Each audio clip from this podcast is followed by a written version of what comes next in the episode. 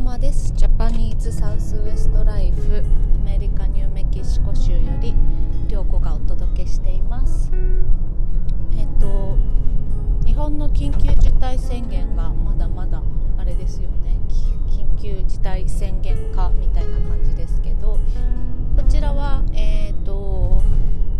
まあなんか現状維持みたいな感じでですね。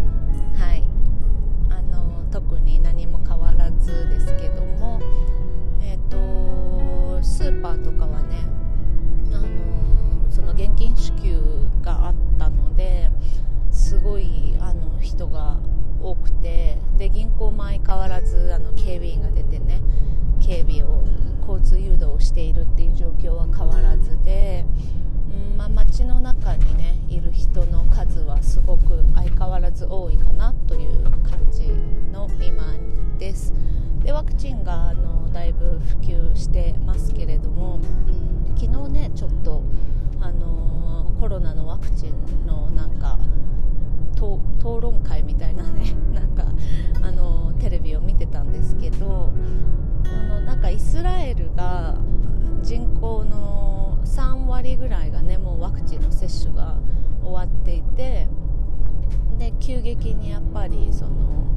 何て言うんですか重症化者数がすごく急激に減っているということでま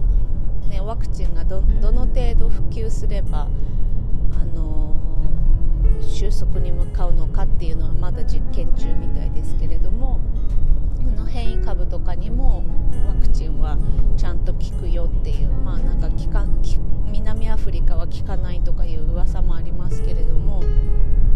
まあ、そういう風にできているよっていうねなんかそのちゃんとしたお医者さんのその討論会みたいなのを聞いてやっぱりそのテレビとかねあの SNS の情報とかだけだとすごくこうなんだろうこう一辺的だし専門的じゃないからなんかこうこういう番組とかを勉強するのってすごくこう理解に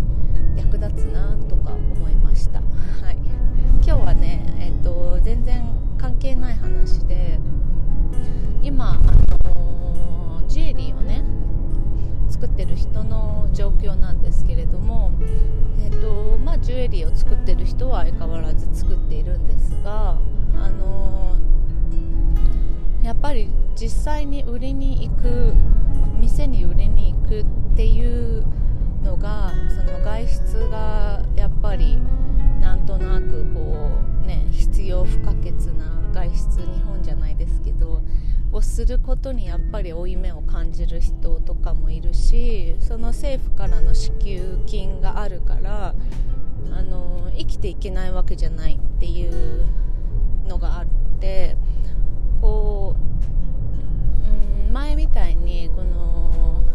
今日の日金を稼ぐためにちょっと作って売りに行くっていう人はもうもうすごいもう何割ぐらいかな。8割減って感じですかね体感で言うと。もうどうしても買ってくんないっていう人がもう全然いなくなってあの他のお店の状況とか見てもやっぱりその在庫としてのジュエリーの数がすごく減っています。とそれそれはやっぱりコロナのせいの原因なんですけれどもそれと同時にあの銀の価格もやっぱりずっと上がっていてそこから下がっていないので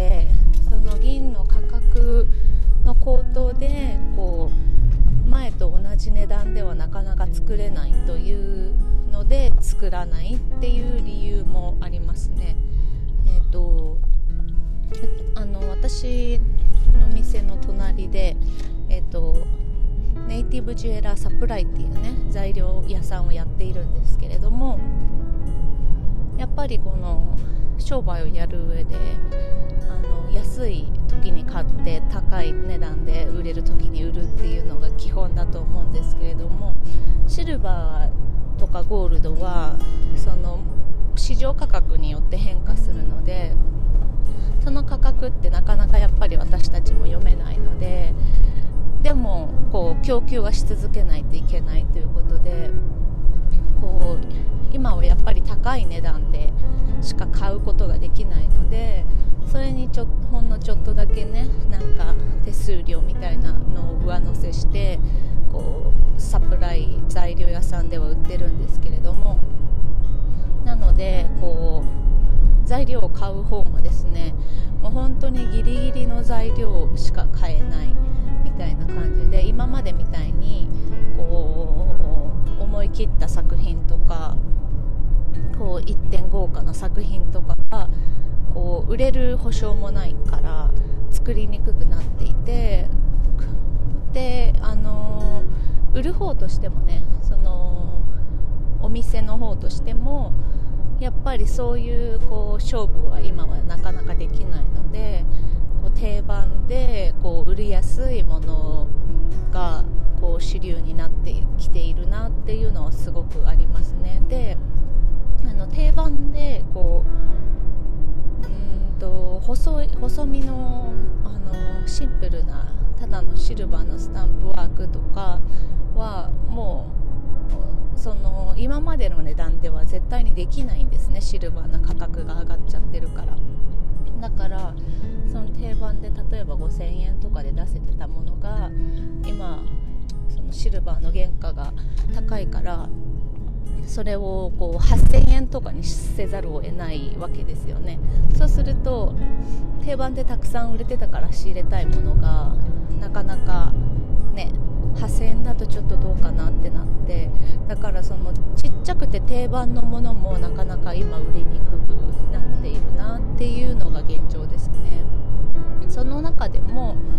まあもちろんね有名なアーティストとか、定番の人気のアーティストとかはずっとシュエリーを作り続けていますけれどもあの SNS とかでねお客さんと直接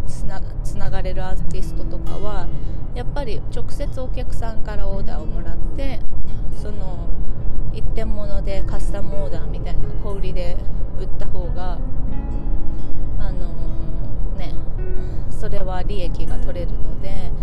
こうそそういう方向にシフトしてる人も多いなって思います。あとはそうですね。だからその私みたいな中間業者っていうんですかね。あのいっぱい仕入れてこういっぱい売るっていう人たちの存在がこう今後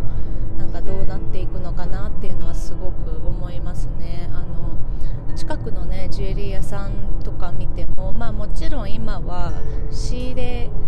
に来てくれる人が少ないっていうのもあるし、うん、でもねこうやっぱり商売は続けていかなきゃいけないからすごくその細々と